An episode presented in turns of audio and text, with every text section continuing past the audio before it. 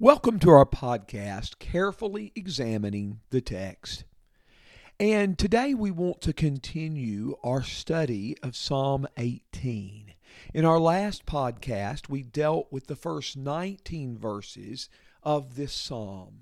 If you missed that podcast, you may be helped by putting the psalm together by, by listening to it.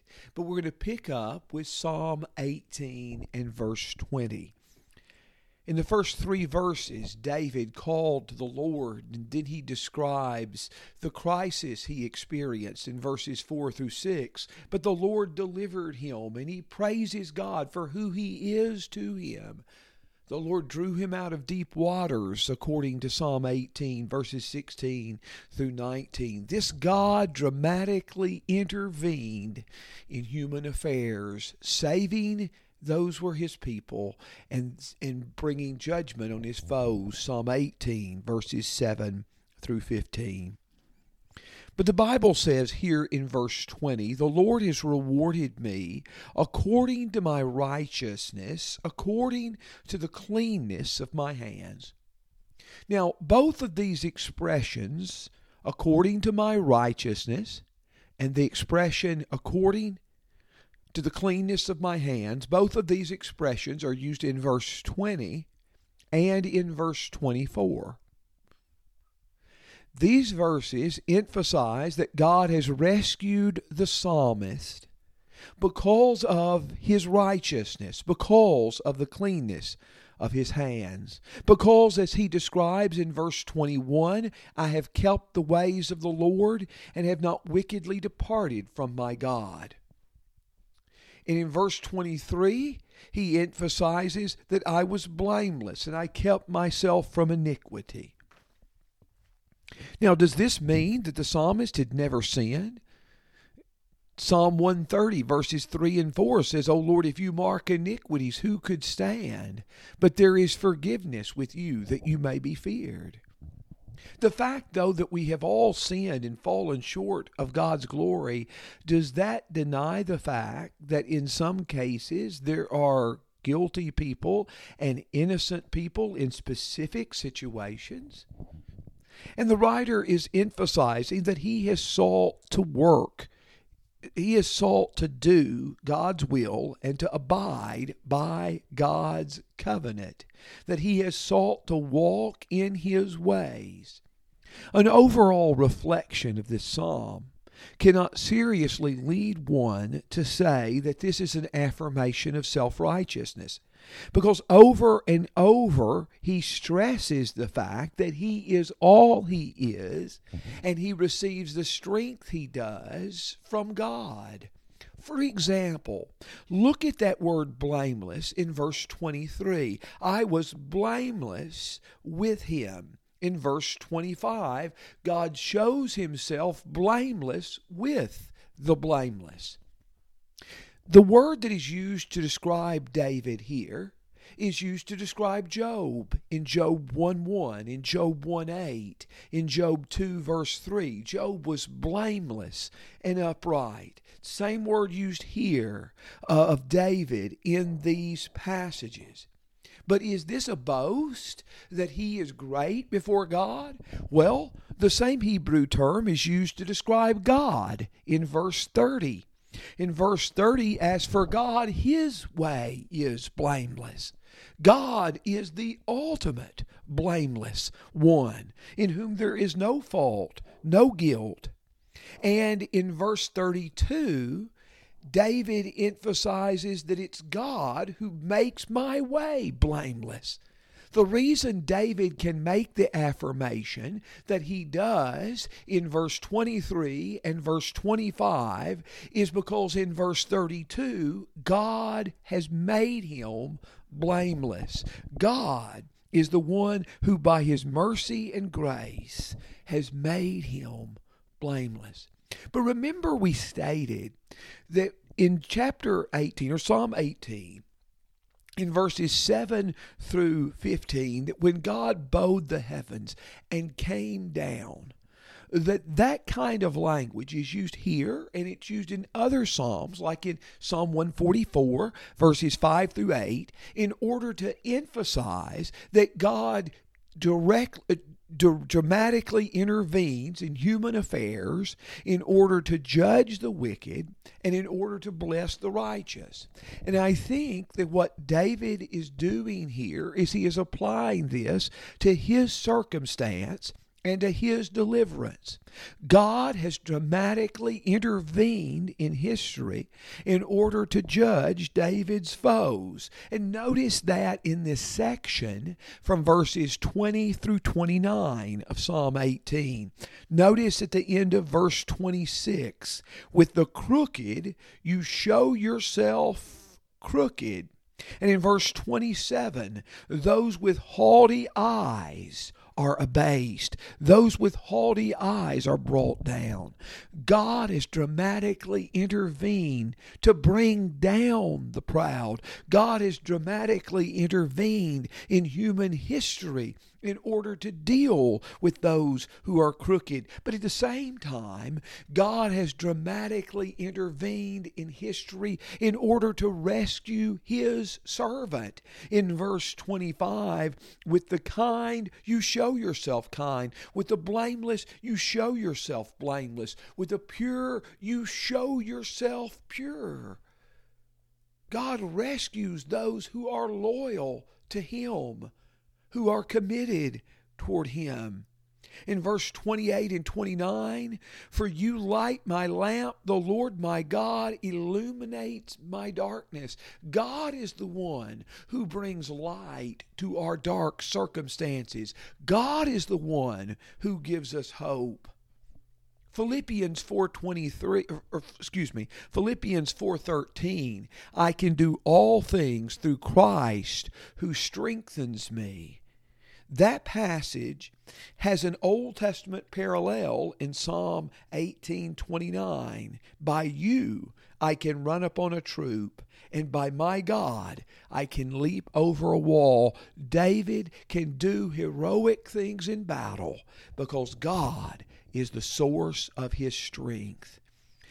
But again, looking at this psalm as a whole, David is not in a self righteous way affirming that he deserves God's blessings. David is praising God because God is loyal to those who follow him and serve him. And God is the source of all of his blessings and all of his strength. Look at the things the text attributes to God. In verse 30, the Lord is spoken of as his shield, in whom his people take refuge. In verse 31, David says here, Who is God but the Lord? And who is a rock except our God? Our God is a rock. In verse 32, it is God who makes my feet like hinds' feet and makes me to walk on high places. These creatures are known particularly for being sure footed. And God sets him on the high places with the most secure footing. The reason that he can stand strong in battle is because of God and his blessings. In verse 33, God is the one who makes his feet like hinds' feet and lets him tread upon the high places. In verse 34, God is the one who trains my hands for battle. And in verse 35, God has given him a shield of salvation. And God said, It's your, and David says, It's your right hand that upholds me. There in verse 35, same language of Psalm 16 in verse 11. All David is and all he has is from God. We stated in the last podcast on Psalm 18 that Psalm 18 is virtually paralleled in 2 Samuel 22. It is interesting to look at the placement of 2 Samuel 22. Right before that account, in 2 Samuel 21, verses 15 through 22, there is recorded David and his men and their victory over four Philistine giants. That comes right before this psalm in 2 Samuel. In 2 Samuel chapter 23, there is a song praising the blessings that a righteous ruler brings to his people. And then in uh, 2 Samuel 23, verses 8 through 39, there is a description of David's mighty men. Putting 2 Samuel 22 right in the middle of this is very significant behind the greatest accomplishments of David's greatest soldiers, whether it be victory over four Philistine giants, or whether it be the exploits that we are told in 2 Samuel 23, but behind the greatest victories of David's greatest warriors was God. God was his shield and his strength and the horn of his salvation. And this is what Psalm 18 is stressing as he attributes all his blessings and all his conquest to God. You do see David using the personal pronoun I quite frequently. For example, in verses 37 and 38, I pursued my enemies and overtook them. I did not turn back until they were consumed. I shattered them, so they were not able to rise. They fell under my feet. But the reason for those I sections is because of the you sections. For example, in verses 39 and 40, you have girded me with strength for battle. You have subdued under me those who rose against me. You have also made my enemies turn their back to me, and I destroyed those who hated me. The reason that David conquered his foes is because God was the source of his strength. God girded him with strength for battle, and God brought down his enemies and destroyed those who hated him. I can do all things through Christ Jesus who strengthens me. Philippians 4:13. This an Old Testament equivalent of that. I want you to notice something about David's enemies in verse 41.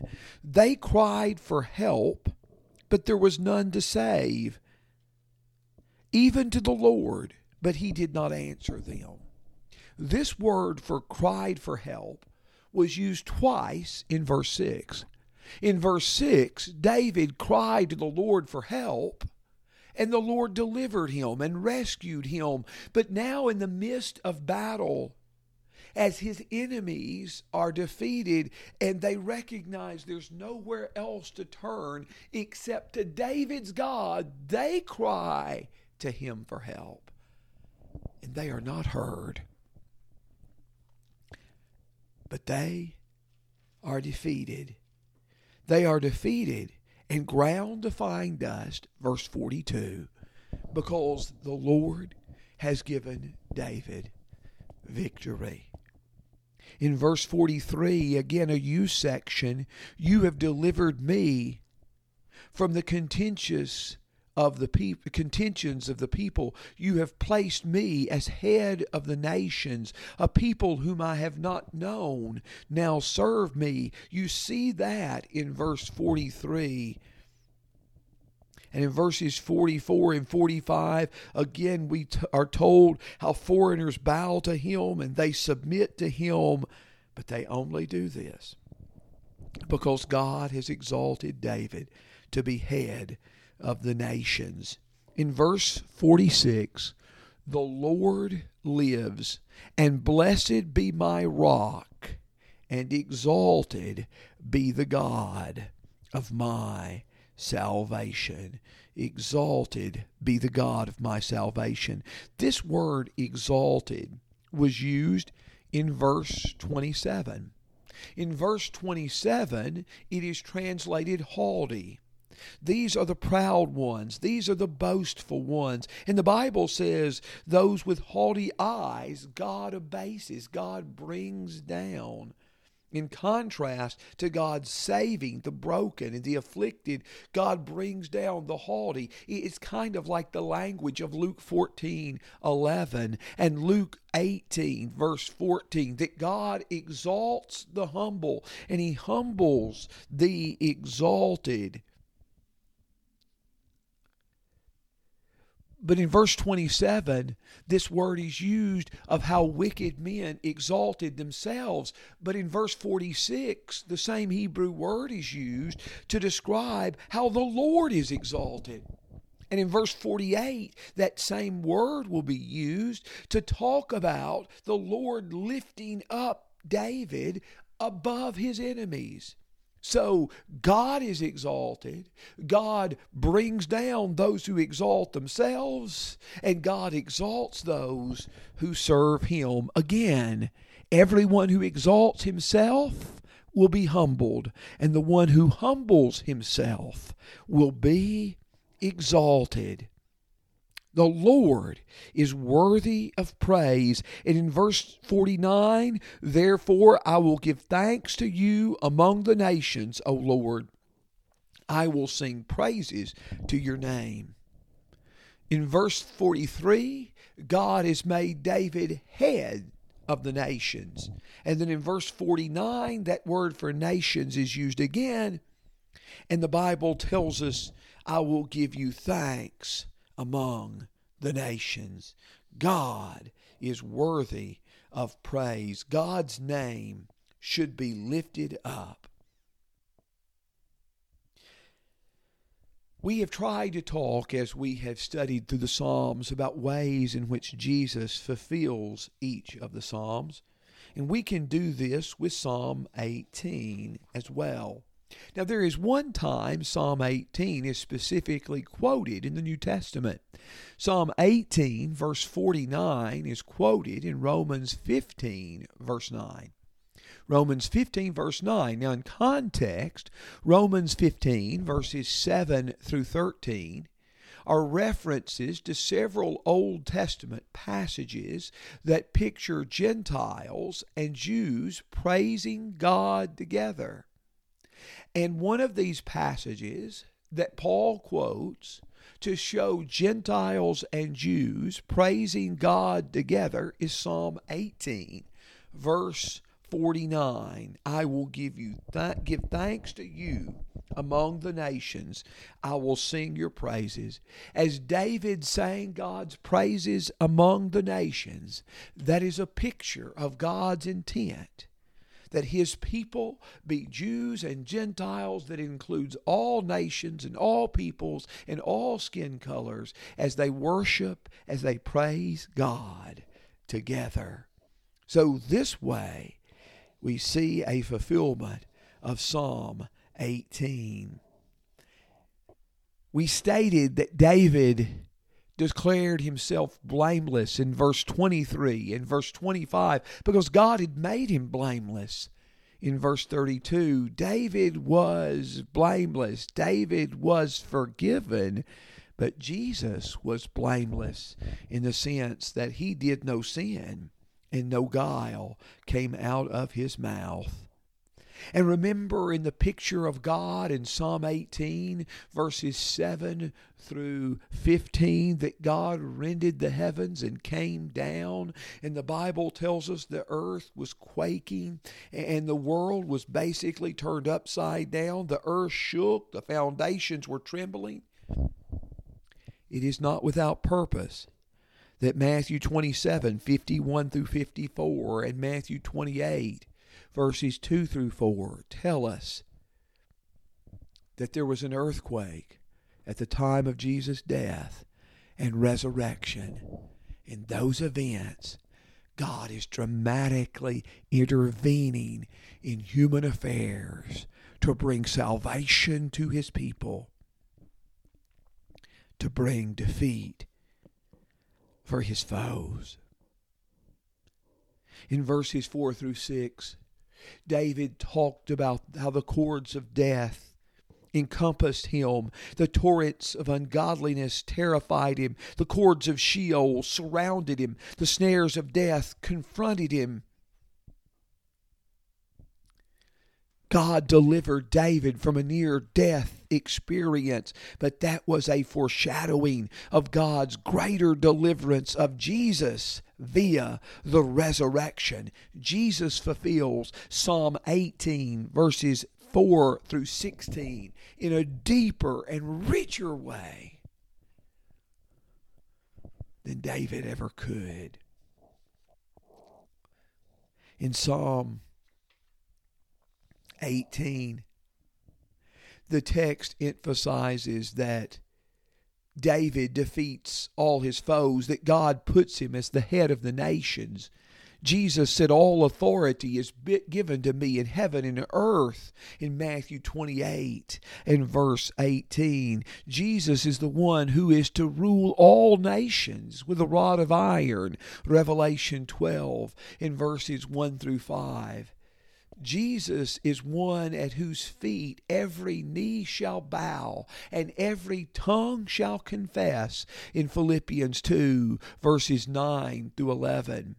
And as these enemies were put underneath the feet of David, according to uh, Psalm 18 and verse uh, 38 and 39, so the Bible tells us Jesus is going to put all foes underneath his feet in 1 Corinthians chapter 15 24 through 28 and the last enemy to be defeated will be death